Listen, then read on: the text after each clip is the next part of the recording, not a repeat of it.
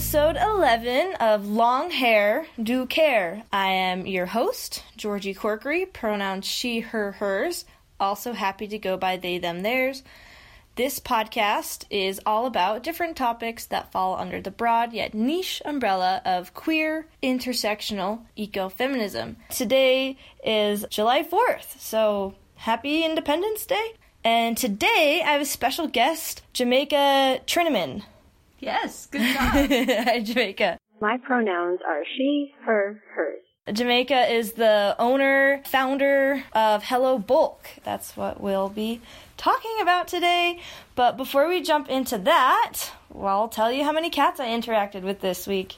Um, How many cats did you interact with, George? I interacted with four of them. Two of them, Moira and Dada, I've mentioned before on the podcast. They're perma kittens with long hair and they're super cute. I actually cuddled with one last night. And I also saw Pepe, who uh, Jamaica and I both know a human named Kelly, and that human owns a cat named Pepe.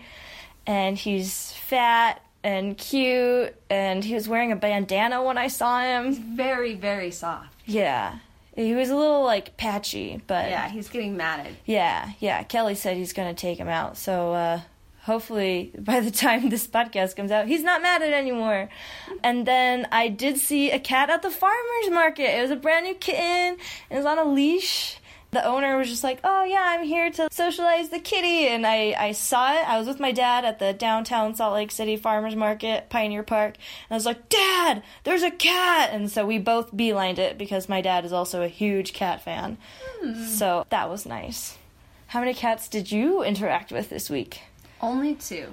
So Pepe, and Pepe was really loving to me this week. He Oh. usually kind of ignores me. He can be snooty. He's standoffish, but Yeah. yet he was very loving this week. And then my cat, who is Atticus Finch. And Atticus, I've only had Atticus about two months, and it's the first cat I've ever, ever owned. Only two months? Yes.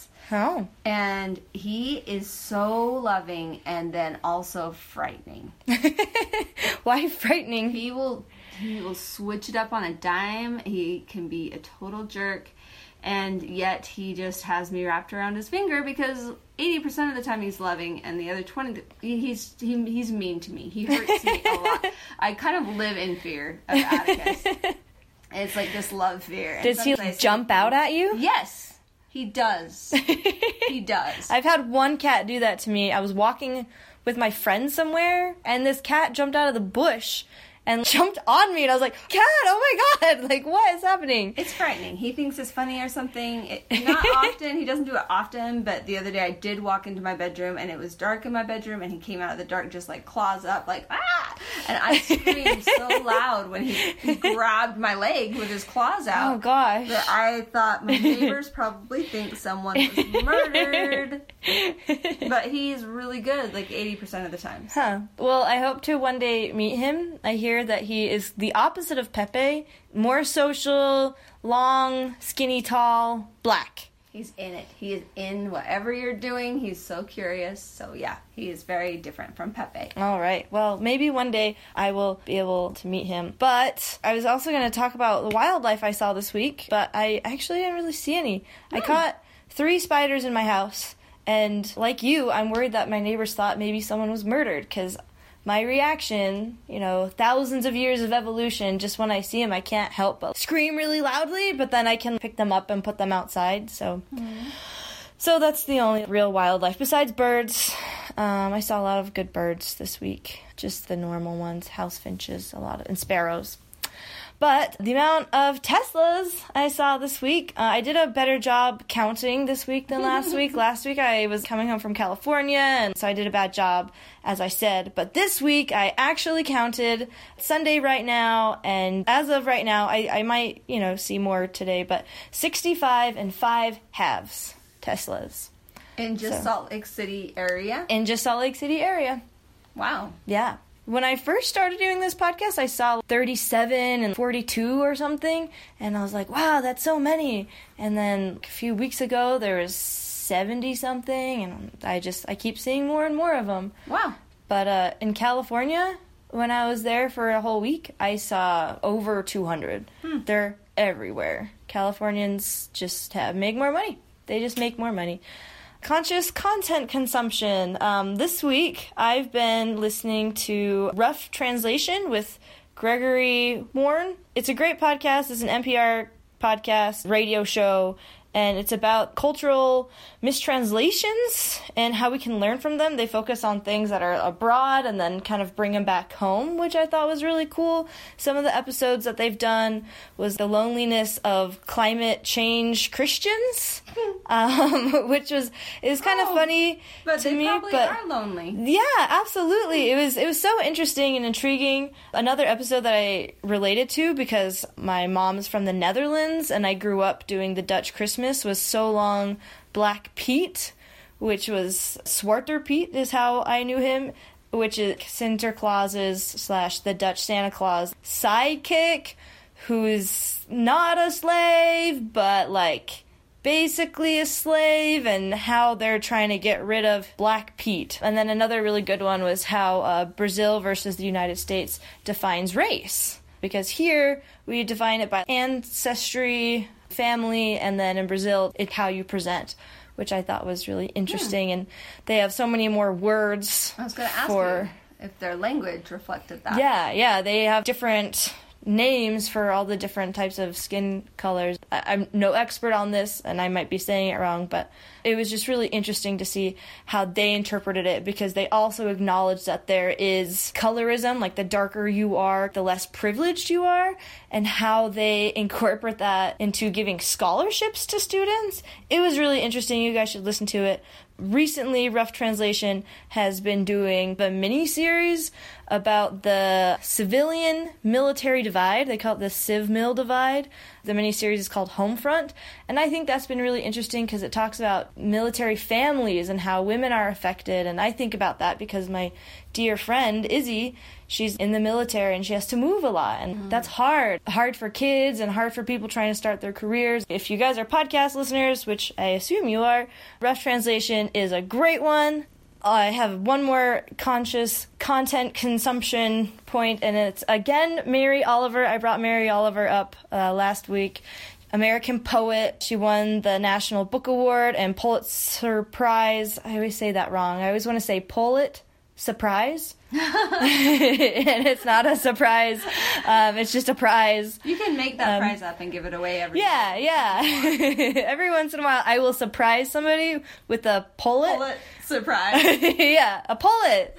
Yeah, someone will pull something and then they'll be surprised and it's their own prize. Yay! But she is a queer poet and amazing. And one poem that I've just been so in love with this week, I keep reading it and crying over it. It's called Mornings at Blackwater. And I just want to read a part of it, not the whole thing. So I'm starting halfway through this poem. Sorry if that's totally bad poetry etiquette. But here we go. What I want to say is that the past is the past, and the present is what your life is, and you are capable of choosing what that will be, darling citizen. Which I love, I love that part. So come to the pond, or the river of your imagination, or the harbor of your longing, and put your lips to the world and live your life. Oh, I just think it's so wonderful. The darling citizen, I just, I love it It's so beautiful. much. The river of your imagination or the harbor of your longing. Oh, it just. or like put your lips to the world because it's not like put your back in it or put your Yeah. hands to where it is. Put your lips to the world, which is really different. Yeah, drink in mm. life, live your life. But you're also a Mary Oliver fan, yes? The- yeah, and the the one saying, not saying, part of a, a poem that she wrote that always comes to me, and you've probably heard of it, and I think of it probably every week, is that one about a box of darkness. And she talks about a, she said, it's very simple, and I will not say it properly, but um, she says that once she received a box of darkness, and it took her a little while to understand that that too was a gift. Oh, yeah. Yeah. That I um so Mary Oliver was introduced to me last week for the first time. And my friend Asha and Natai, they're amazing. They got me this book. uh, for my birthday after we read it together and cried over the different poems.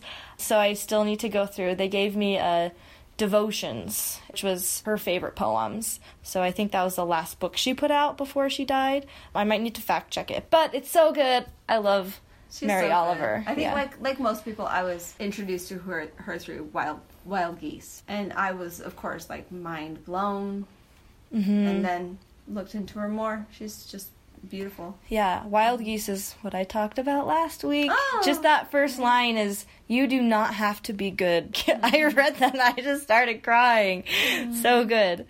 Do you have any conscious content consumption that you'd like to share? I'm trying to think. I mean, I'm always consuming content. We kind of all are, but I've been so busy this week moving, so physical labor. But you know, I when I was working on my laptop more, I'll usually put something on in the background, and I did watch the second season of Feel Good, which Oh, I've never seen that. you should watch. Feel Good. The first season I was a little lukewarm about. okay. It's about a queer comic. Oh. But the oh. second season was really good. I felt like she developed as a character. Her storyline has a really interesting arc, and I don't want to give it Oh, away. I, she's a stand-up comedian. yeah, she's a stand-up comedian, and she's dealing in the second season a lot with how she was involved very young with an older man and what that relationship did to her ah. emotionally and the parts of it that she's okay with and not okay with and confronting it the, the last episode was really good i think one that a lot of people should see Okay. So. Yeah, I, I did actually watch that. I just didn't remember what it was called. oh yeah short hair, so yeah, hair. yeah, I that's why I watched it because I was like, ooh, Super cute. Who is this? And then the gal that she's dating in that first season, I don't know about the second season. Her name is Georgia, but they call her George and Georgie all the time. and I was like, ah, right, I would be that Georgie. Yes. But I will say, I do think that their relationship dynamic wasn't healthy for multiple reasons and maybe that's what they were trying to showcase but i feel like they didn't dive into it in a way that was presenting it like hey these are the points that are bad and these are good. It wasn't mm-hmm. presenting it in a way that you could really interpret it that way. It was just presented like this is just a relationship and mm-hmm. people see that and maybe think that that's normal and think that that's okay and it's like oh there are there were ways that you could have ah, I don't know, addressed it don't- a little bit more. I don't remember all the things that didn't sit right with me about the first season because it was a Mm-hmm. while ago. But the second season, I feel like they finally got some people saying like, "Hey, let's put some thought into this. Let's Yeah. let's talk about the psychological reason behind this behavior and Okay. why you're overcompensating in this way when you're really trying to avoid addressing this." Okay. And stuff. And so I found it way more engaging than I did the first season. I will say that. Hmm, Well, I'll have to watch it and then we can talk about it and hopefully they think more about healthy dynamics and how to address them. I'm excited to watch it. Let's jump into uh Yeah. Hello Bulk. Tell me tell us about Hello Bulk, what it is, where it is. So Hello Bulk is um, short for Hello Bulk Markets, and that's my company. And we want to create basically grocery stores where you can consume goods without all that single-use packaging. So almost everything is available by weight, and you can bring your own containers. And it's really designed around that principle. And we try to have a a wide variety of goods so you can tackle a lot of your shopping needs. So household cleaners, body care, grocery, a lot of locally made goods, which has been Which is something I love. Yeah, I You have my favorite salsa there. So. That's the perfect thing is if we can get those locally made things because it's just this perfect rotation of bins. It's not Yeah. shipping, packaging, and it's supporting local makers. It's just it's been so beneficial in every way, and it's wonderfully fresh product. Mm-hmm. And so yeah, that's what we do, and we've been around for just over three years and hoping to grow. We we opened a second location just before COVID, but hit too many um, obstacles there and closed it. But we hope to open a second location this year. So and where's the the one right now? the one right now, we are located on the west side in kind of a tucked away spot. It's 355 North, 500 West in Salt Lake City.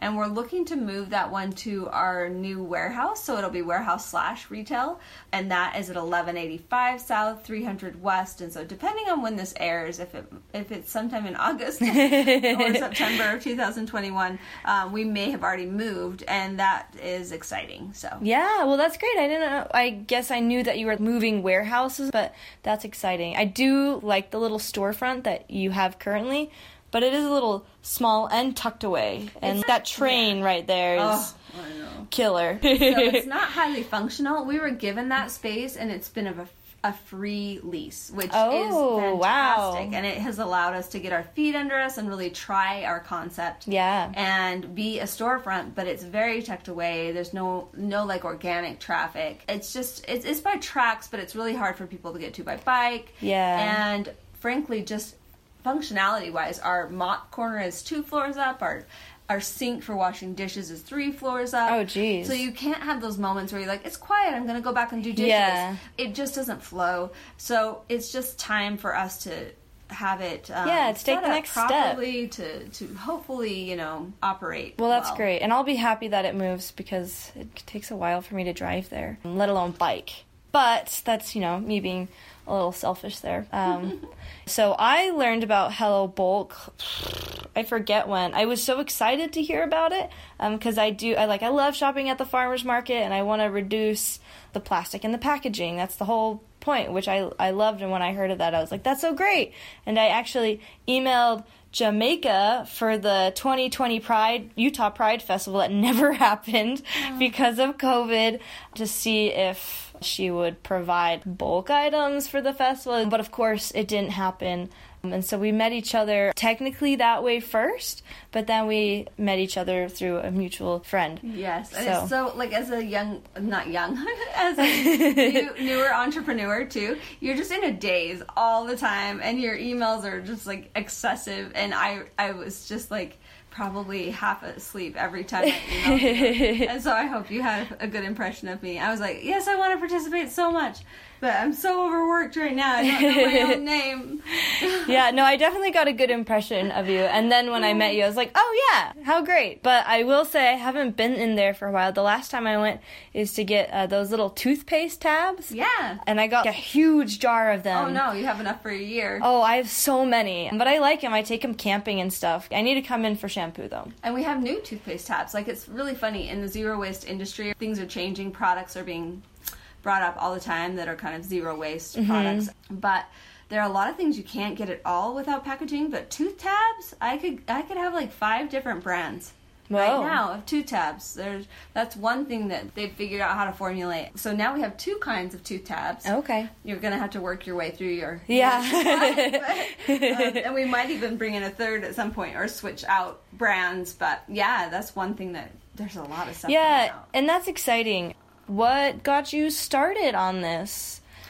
You know, I always say that Hello Bulk was rooted in common sense and it's propelled by the zero waste movement. I started thinking about this business concept way before I heard of zero waste. Okay. Um, I grew up in a big Mormon family with eight kids, and we were very. We didn't have expensive things. We with eight kids, you, you're just pretty frugal, and so I grew up in an environment that you didn't have waste, and waste was very much frowned upon.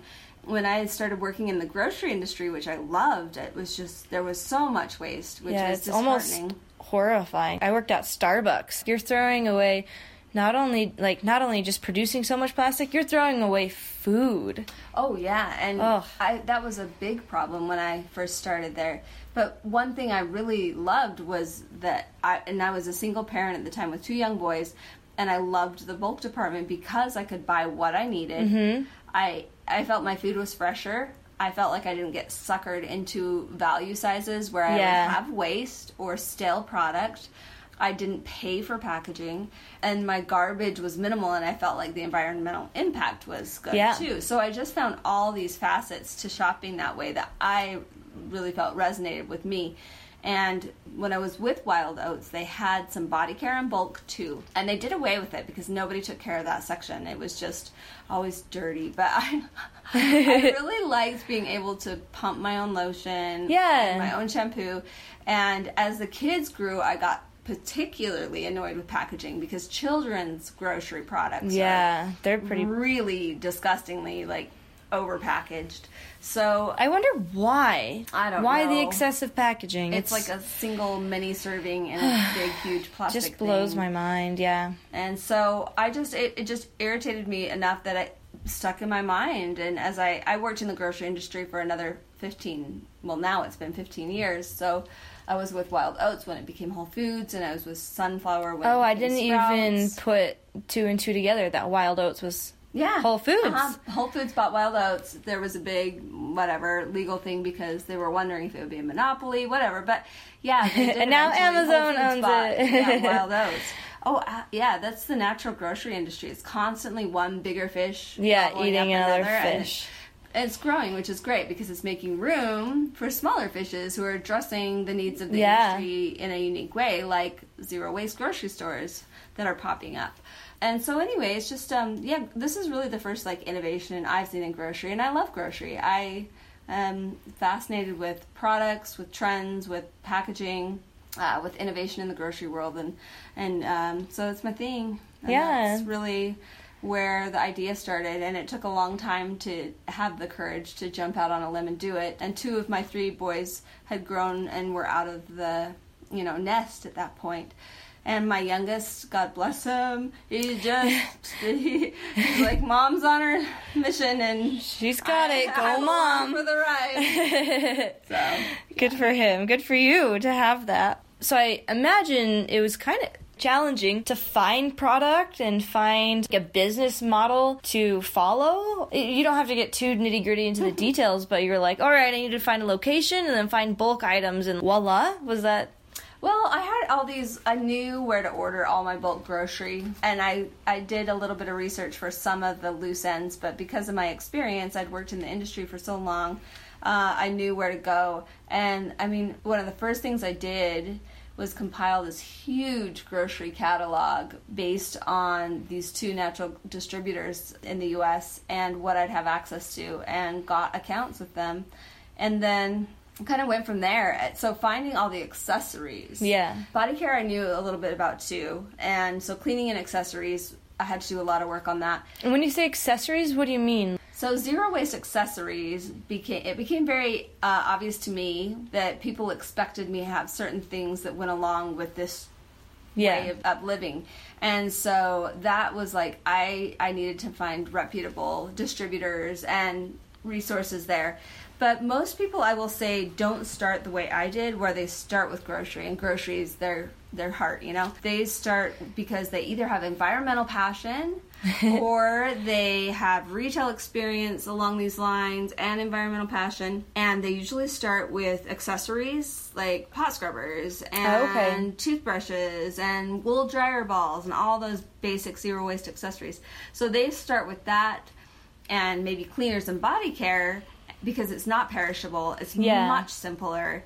And I know that there's a lot of like online stores that do that. I've seen. Absolutely. And there are a lot of so I do zero waste consults for people who approach me about starting up their own store and by far people start without the food. Yeah. Yeah, and we had a group come to me and wanted to do some research and they did some research around this industry in the US, which is great because there's nothing like out there. and they found that there are very very few grocery stores that are Doing this sort of yeah, thing. embracing refill and bring your own container across the U.S. But there are tons in Other in- countries. Yeah, tons in other countries.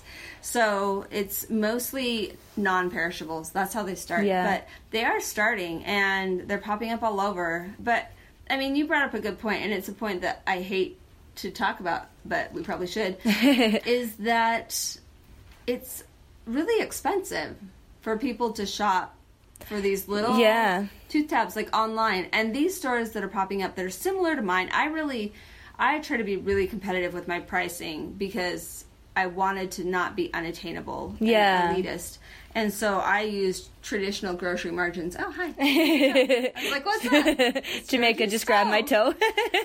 um, but that was all with the plan that I would have more than one location. Yeah. Like grocery stores don't have great margins, but if they have more than one location, Yeah, which they tend to do better. Um, and then the other approach is to go more boutique and to be cleaner, fewer products, higher margin. Yeah. And that's really the look that we associate with Yeah, when I walked in, it was like it's very cute and straightforward, and you know where to go. So I like that a lot. I mean, I hate walking into Winco. I had a, an ex who really loved the bulk section of Winco and Winco in general, and I'm walking into Winco is like, oh, like I hate this. I don't want to be in here. And I get that a lot. I feel like with big stores, maybe with the exception of Costco, but I think that's just because it reminds me of walking around with my mom. So Well, I think that Winco, any bulk department has an, a, a positive impact, right? Mm-hmm. Yeah, absolutely. And I'm like, yes, that's awesome. Shop in bulk. But the thing is, we need to have access to package free shopping Yeah. in every neighborhood across the country. Yeah. And so having smaller markets, more of these smaller markets, that's my goal. Mm-hmm. Just put them in neighborhoods all over the place. You know, that's what we need because everybody needs to be able to on their way home from work, they've put their containers in their backpack on the way Mm-hmm. Yep. to work and or before they left home and then they just fill up their shampoo on the way home or their oats and their raisins and grab a little milk and glass. Like that is how we stop sort of turn off the faucet on plastic pollution yeah. It's not these big huge stores with a bulk department mm-hmm. and also the, the problem there is and this is interesting it's really interest, interesting to be in my industry because it's changing and growing and we're learning but those stores are not allowed in utah and a lot of states to have people use their own containers now some of them Yeah, do that's. I'm they're not supposed to. curious about that, especially with COVID having happened. Because I, I mean, I am an avid farmers market shopper. I go every Saturday. I'm in town with my dad. You'll see us together. I love it. And um, they used to Salsa Diablo. I love them. I would bring their old containers back to them, and my name was written on it with a phone number and the date that I was going to pick it up, and then they'd always have it, and so I could always just reuse that. And a number of the other people, you know, I could bring back the egg cartons, and and then COVID hit, and you weren't allowed to do it anymore. So I'm wondering, how did COVID affect that for you?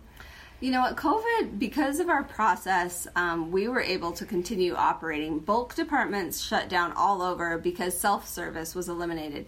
But we just filled for customers, and so Oh, we okay. could continue to do it.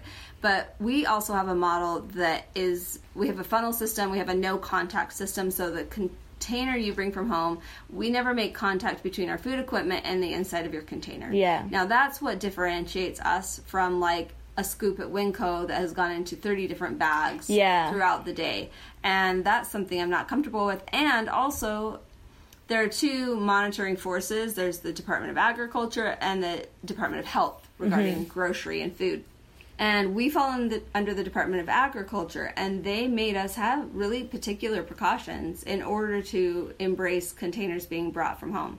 And those regulations and restrictions are not being enforced, although they are supposed to be in place in the bigger grocery stores, which are often monitored by the Department of Health.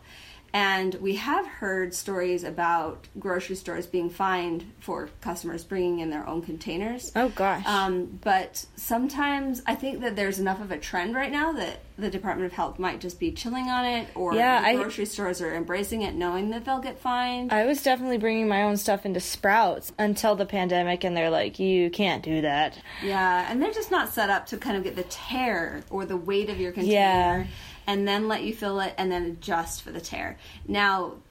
Can their point of sale do that? Yeah, usually it can, but it's just their format doesn't really. Yeah, it doesn't- um, it's not tailored for allow it, right? yeah. So our system is really just set up with that in mind, which is great. And I think that eventually, honestly, in my mind, the mainstream grocery stores will adjust. Yeah. Because single use plastics will become banned bit by bit, like they are in other countries. And so it's interesting to be doing what I'm doing because I don't know that stores like mine are going to be the only outlet for people going Yeah. forward. And I don't know when we're going to have sort of a consensus across the states on which things can be available in refill, which is interesting too. Which stores can do it, how they do it. I mean, I have a half drafted letter about that that I'm needing to give to the Department of Agriculture and the Department of Health. But I do feel that they need to have a clear policy and not Yeah. just pick on small business and ignore the The same thing happening yeah, with big Sprouts, Whole Foods, Smiths. even in like starting the ninth and ninth store, they came in for my inspection and said you need a hand wash sink available to customers if they're going to be dispensing like a designated hand wash sink in the area. That's not a bathroom sink. That's a designated hand wash sink. And I'm like. I used to be a broker. I've been in every natural department store in Yep. this state, and there's not a hand wash sink by a single. Did you tell that to them? Yeah, but they don't care, and I think it's so wrong. Like that's the Yeah, last to pick on works. small businesses. Yeah, And when so you're getting your ones. like, you know, your walkthrough with the Department of Agriculture, and they say you need this, saying, "Well, so and so doesn't do it," never works. You don't get anywhere with that approach, so it doesn't do you any Yeah, good to be like, "Well, that's I don't." fair. But I'm I'm ready to fight a battle about some of this stuff because I don't, I don't think that it's fair that they just choose to enforce certain things with small business and not big business. But I want us to just get on the same page about it. I want some data about like, hey, is refill really unsanitary? Is it really going to make anybody sick? Do we really have to have, you know, in some states they don't have to have the funnel or the barrier like we do. In some states they have to have customers swear that they washed, rinsed, and sanitized their own containers. So stores like mine are having obstacles that are unique in every state. Hmm. And I'm constantly at the mercy of the Department of Agriculture, which can be fine. The inspectors can be really great and clear and informative, but sometimes there's a new head that comes in and things change and they're not Yeah. willing to give you the same workaround they did before. And so honestly, up until COVID, I really felt like I could at any moment just be closed down based on a different policy yeah, different person. something new coming in. And now I feel like, you know what, we have such a strong clientele that has stuck through us through this pandemic. Yeah. And I feel kind of like I have a community behind me, and if we have to fight some battles, we'll fight some fucking battles. I'll fight them with you. I'll be right there. I think uh, I think what you're doing is just so great. Like I said, I was so excited to hear that it was a thing. Um, it is so tragic to see how much waste is produced. I remember one challenge I did, or that was like assigned to me in some class in my undergrad. They were like, okay, for a week, keep track of all the waste you produce. And I love that challenge. I think everybody should do it and just to see what you do. And then, of course, that week I was like, oh, well, I'm going to be the best one in my class. I wasn't, but I was pretty close to the best one in terms of like how little I consumed. But it, I mean, it's, it's with everything, everywhere you go. Even when I do go to the downtown farmers market, they insist on giving you a bag of potatoes, like a plastic bag, and it's like, can you keep the bag? Um, or at grocery stores, when they start bagging your stuff, I will take it out and give them back the bag, which is more acceptable at natural grocers and sprouts. When I do it at Smith's, people think I'm crazy. But it's cool to see that happening in Salt Lake. Well, and so much of it starts with a conversation, right? Yeah. And it's and you were talking about bringing your own, your own containers to the farmers market, and that's another totally crazy issue. We wanted to reuse glass mason jars, Yeah. and have like yogurt parfaits, and have customers bring them back with a bottle deposit. And we found out so much through that process. We found out in Utah that you can only bring back the containers directly to the maker. Oh, so and that's why you could do it at the market. thing. Yeah. But also, I'm surprised that they would take back plastic, and they were probably just doing it under the table. I won't name names. yeah, no, it's not happening. But because the Department of Agriculture only approved it with us because it was glass, which is a non-porous. yeah. Um, and they read the code to us. Initially, they told us that we couldn't do it unless we had a commercial dishwasher. Hmm. And then we ended up kindly asking them to read the code. We all needed a little clarification. And the code said as long as it was a non porous Okay. item, like glass, and you could wash, rinse, and sanitize it. And I'm like, bingo, wash, rinse, sanitize. Yeah. That is a sink. Yep. That is not a commercial dishwasher. And it changed everything for a lot of makers that we er- interact with who were told that they couldn't reuse their glass because they didn't have a commercial dishwasher. Yeah, yeah. And now we know that they can, but they approved the glass. They approved, it took about six months for them to approve the ring Oh. around mason jars. Yeah. But then not the disc. The discs are not approved for reuse. And that makes sense, right? Because of the whole sealing Yeah, because there's a little I'm uh, not rubber ring. yet a proficient canner, but from what I understand, yeah. it- Yeah, I think it's just because that's not porous, because the little rubber ring Hmm. is not a non porous surface. Okay.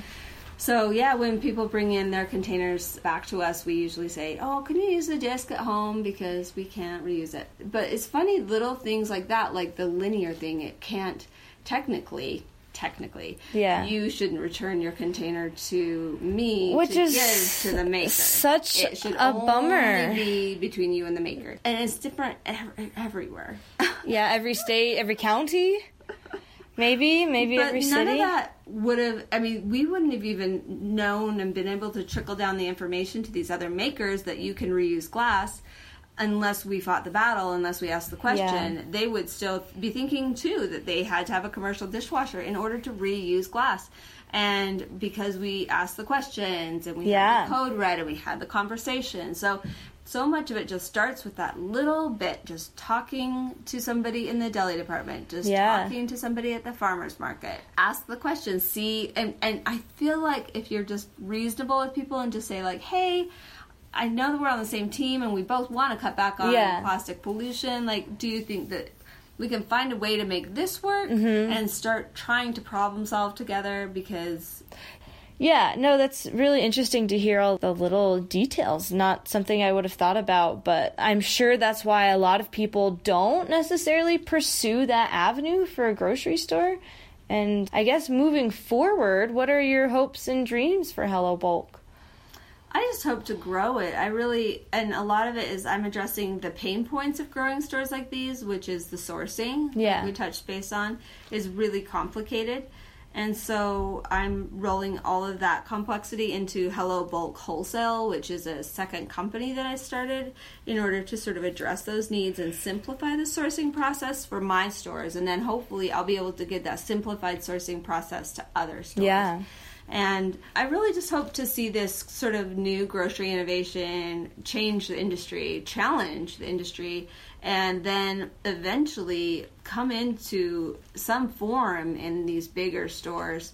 Yeah. Because I think it's inevitable, and I don't know what that looks like, but I hope Hello Bulk can grow and be prolific and be in many states and then I hope to support it through Hello Bulk's wholesale and, and really support this industry. I mean, meeting store owners like myself as they come for consults or they're just friends or we just see their store when I'm visiting Yeah. another state.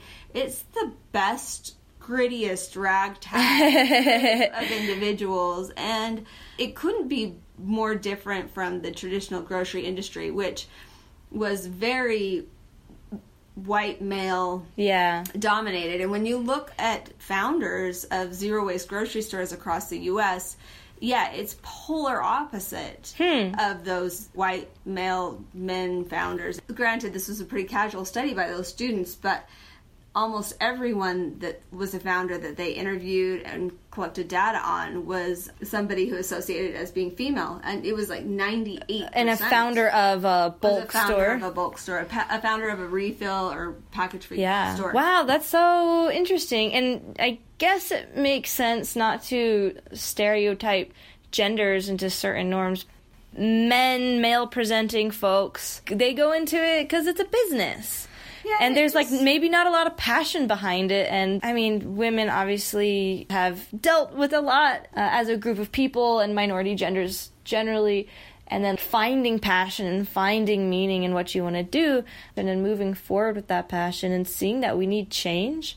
And that's, I mean, so cool that you came to it, maybe not as an environmentalist, just seeing all those needs and really bringing it all together. And then now fighting the good fight to make it more clear and better for other folks trying to do the same thing. I think that's just so great. Yeah, I'm proud. I'm proud of the industry, and I love old grocery stores and that sort of market mentality and, and, and whether that is fairly male dominated, you know, but it's it was weird to be a, a woman in the grocery industry, especially as a broker, honestly, because that's when you're representing brands and you're selling into stores and you're Okay. placing brands on a certain shelf spot and you're um, having buyers meetings.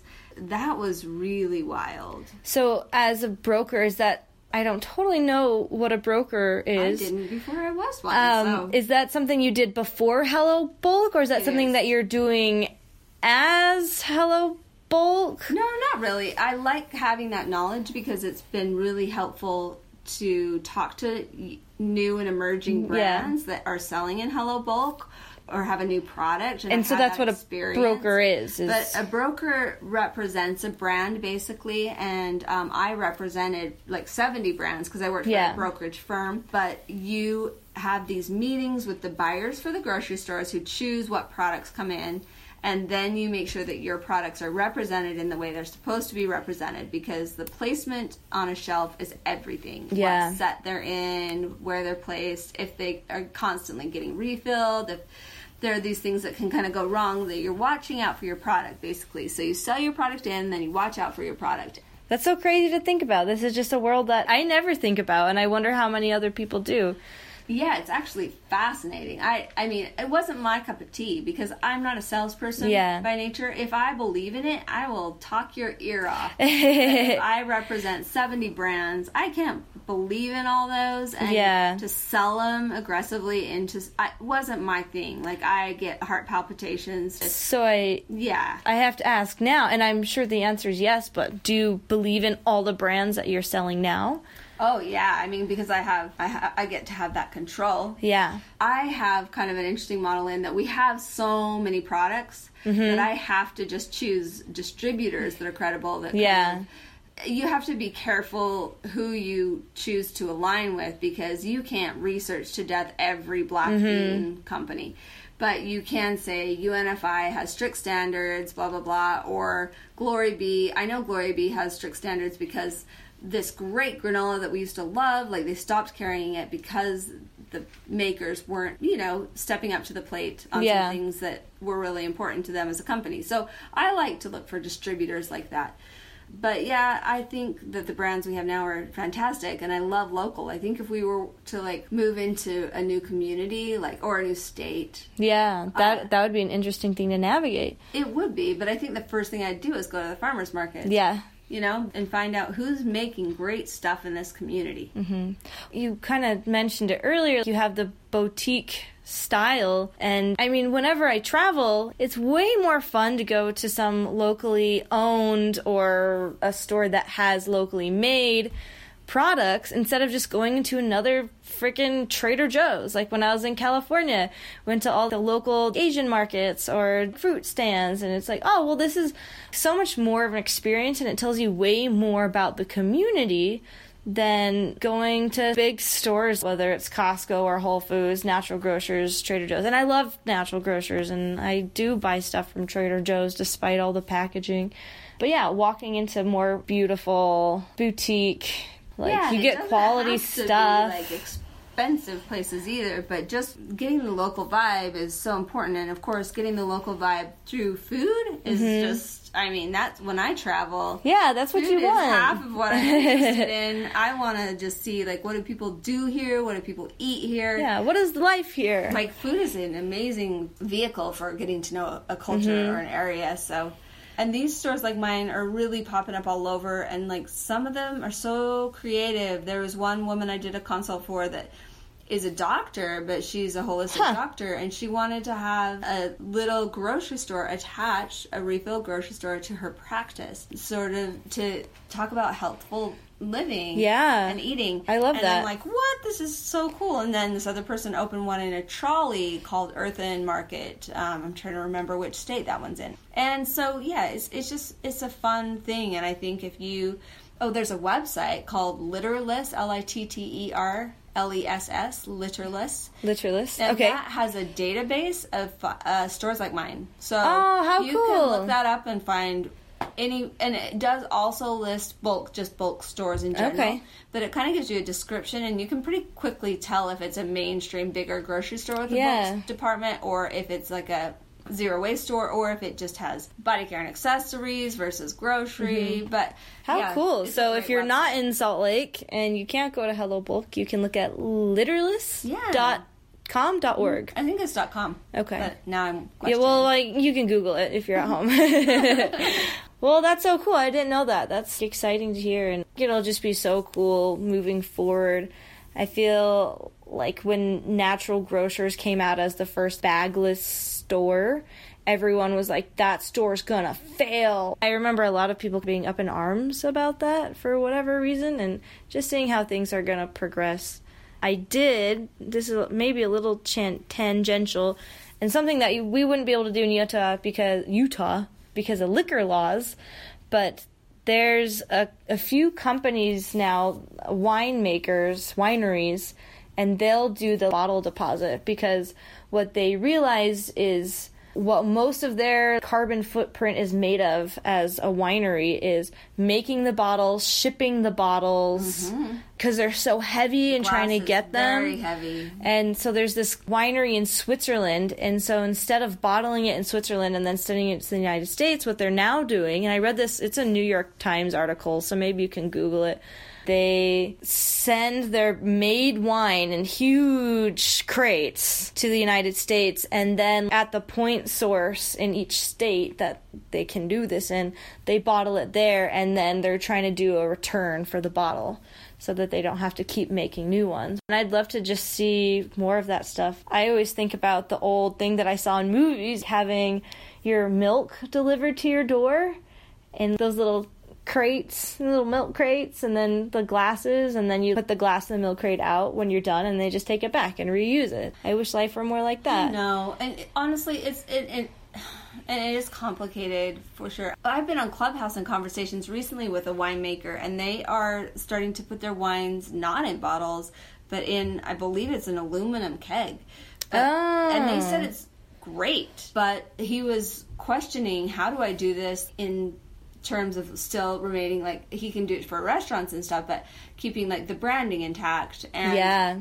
making sure that it's yeah sanitary all these things and i said i would look for your early adopters your early adopters are going to be zero waste Yeah. shoppers and it's going to be weird with liquor laws and utah's probably not where you should start but Nope. i am seeing wine refill available and people do bring back their bottles Yeah. um, And that's so cool.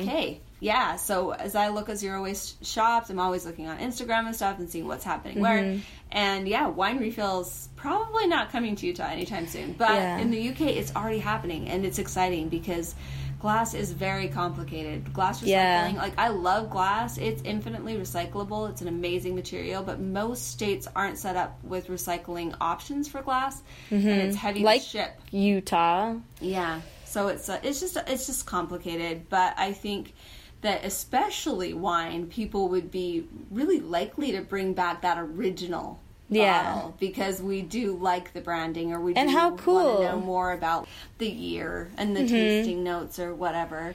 And why not? Oh, that sounds so fun. Yeah, and I do think there is. I mean, I have a friend who is French, Gilles um, and I, I had a a box of wine, and granted, it, it was not good wine. I don't remember the brand, um, but I bought it because we were going camping. I was like, well, I'm not going to bring glass. And Gilles was like, absolutely not. Part of wine and its tradition, he's French. I wish I could do a good French accent. Um, is like being in this bottle, being in a glass bottle. And so, like, that adds a whole nother complex layers. I'm not a connoisseur of wine. I just happen to drink it sometimes, maybe more often than not during the summer, which is right now. But there's so much to it culturally, let alone the safety and. Well, and that's why they had a hard time letting go of corks.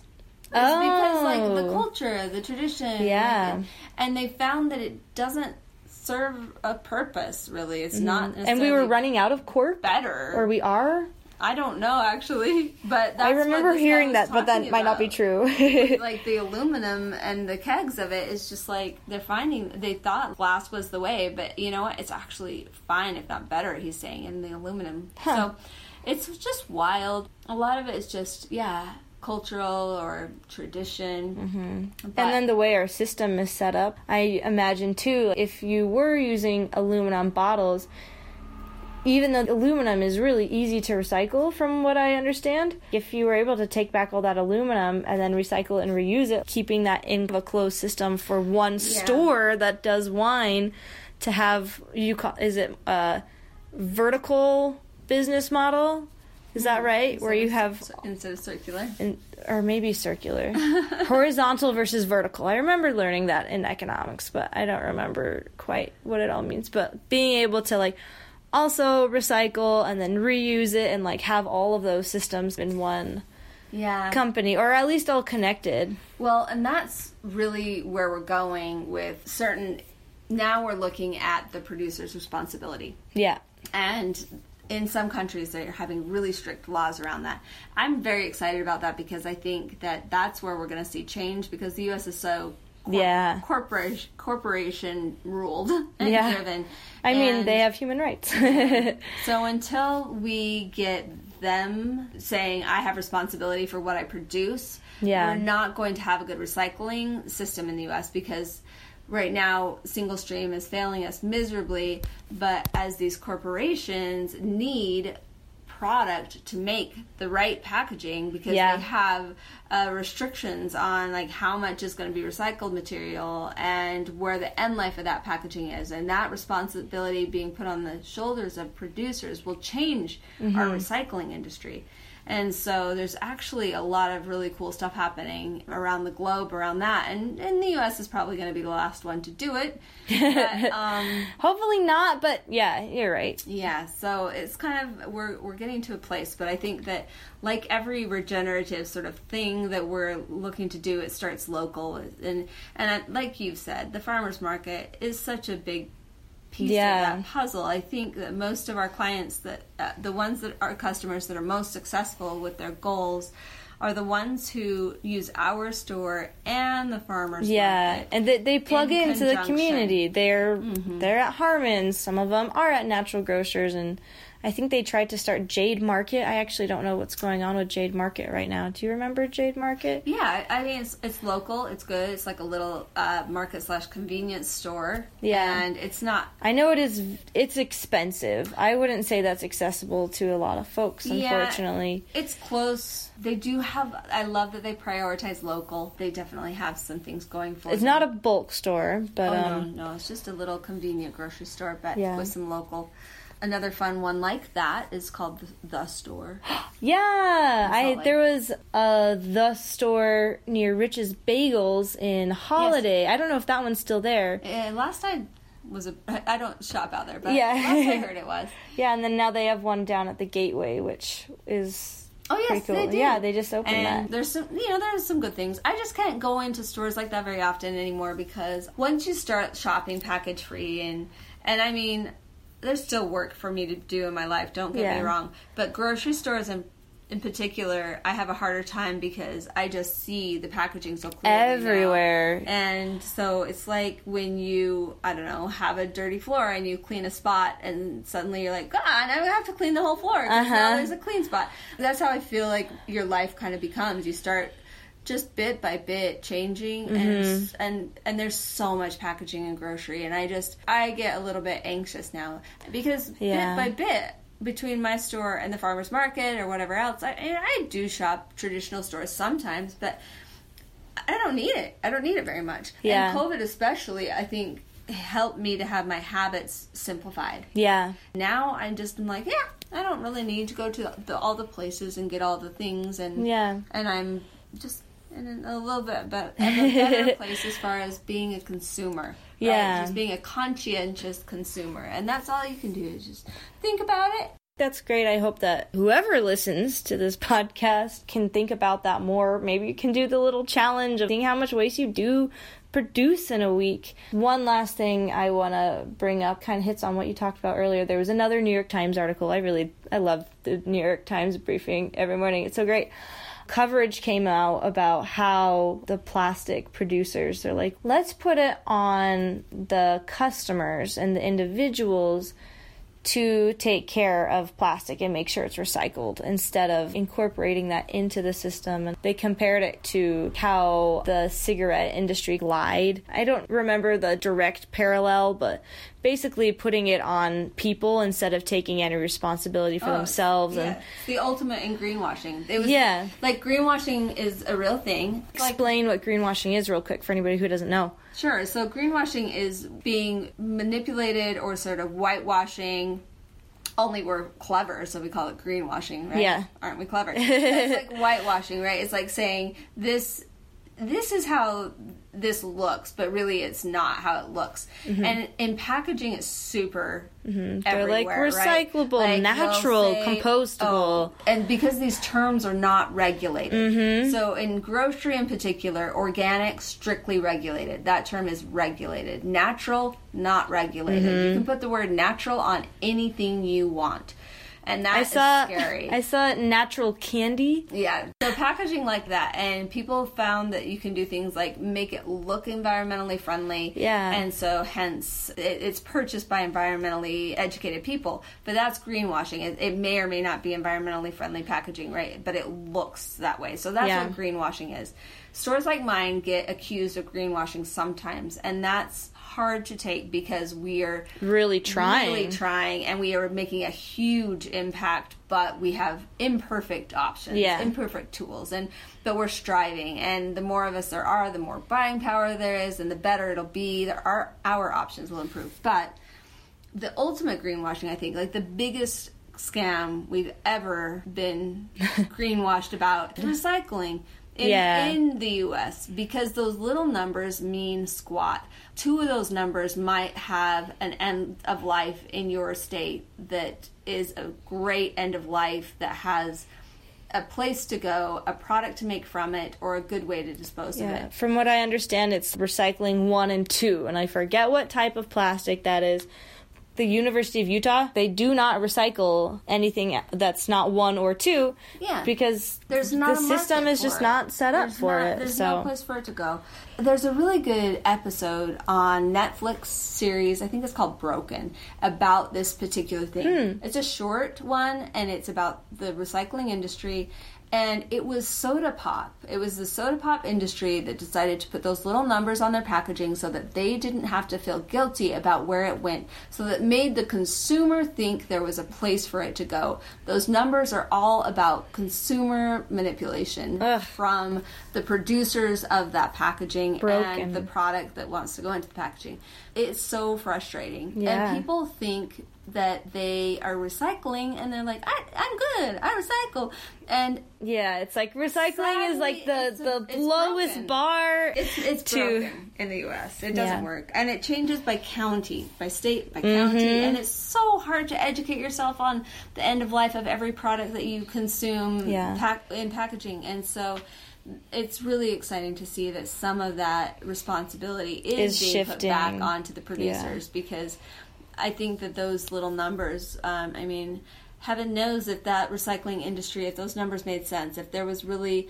If there was a packaging product that needed number five and number Yeah. six in order it could be to- more there was- streamlined. yeah, then there would be a need for it. So there would be something created to get that packaging f number five and number Yeah. six from you to them and then cleaned up again and, and, and reused. But there's just nothing there. It's like little fake numbers that Yeah. don't mean anything. Yeah, it was frustrating to superficially learn about in my undergrad. Good on you, little fish, for taking on such a big thing. And it's cool to see. I'm glad to know more about it now because I just I knew what Hello Bulk was. All the nuances sound mind-boggling, and just way to be so brave to take this on and go for it. Uh, well, thanks. Happy to Thanks see for- how it goes in the future. Good to talk to you. You know, we could talk forever. And thanks for having me for a good conversation. yeah, thanks for coming on the podcast. It's been fun. I hope you see more cats this week. I I hope I see more cats too. We'll see, and maybe some good wildlife, maybe another snake. So, I Jamaica's face just uh, changed drastically. Um, I don't think If Jamaica likes to- snakes. If you want to see a snake, I hope you see a snake. okay. Well, thanks again. Have a good week, everybody. And I hope you too see more cats. Thanks to AJ for the intro music. As my dad always says, use your head and be clever. Bye.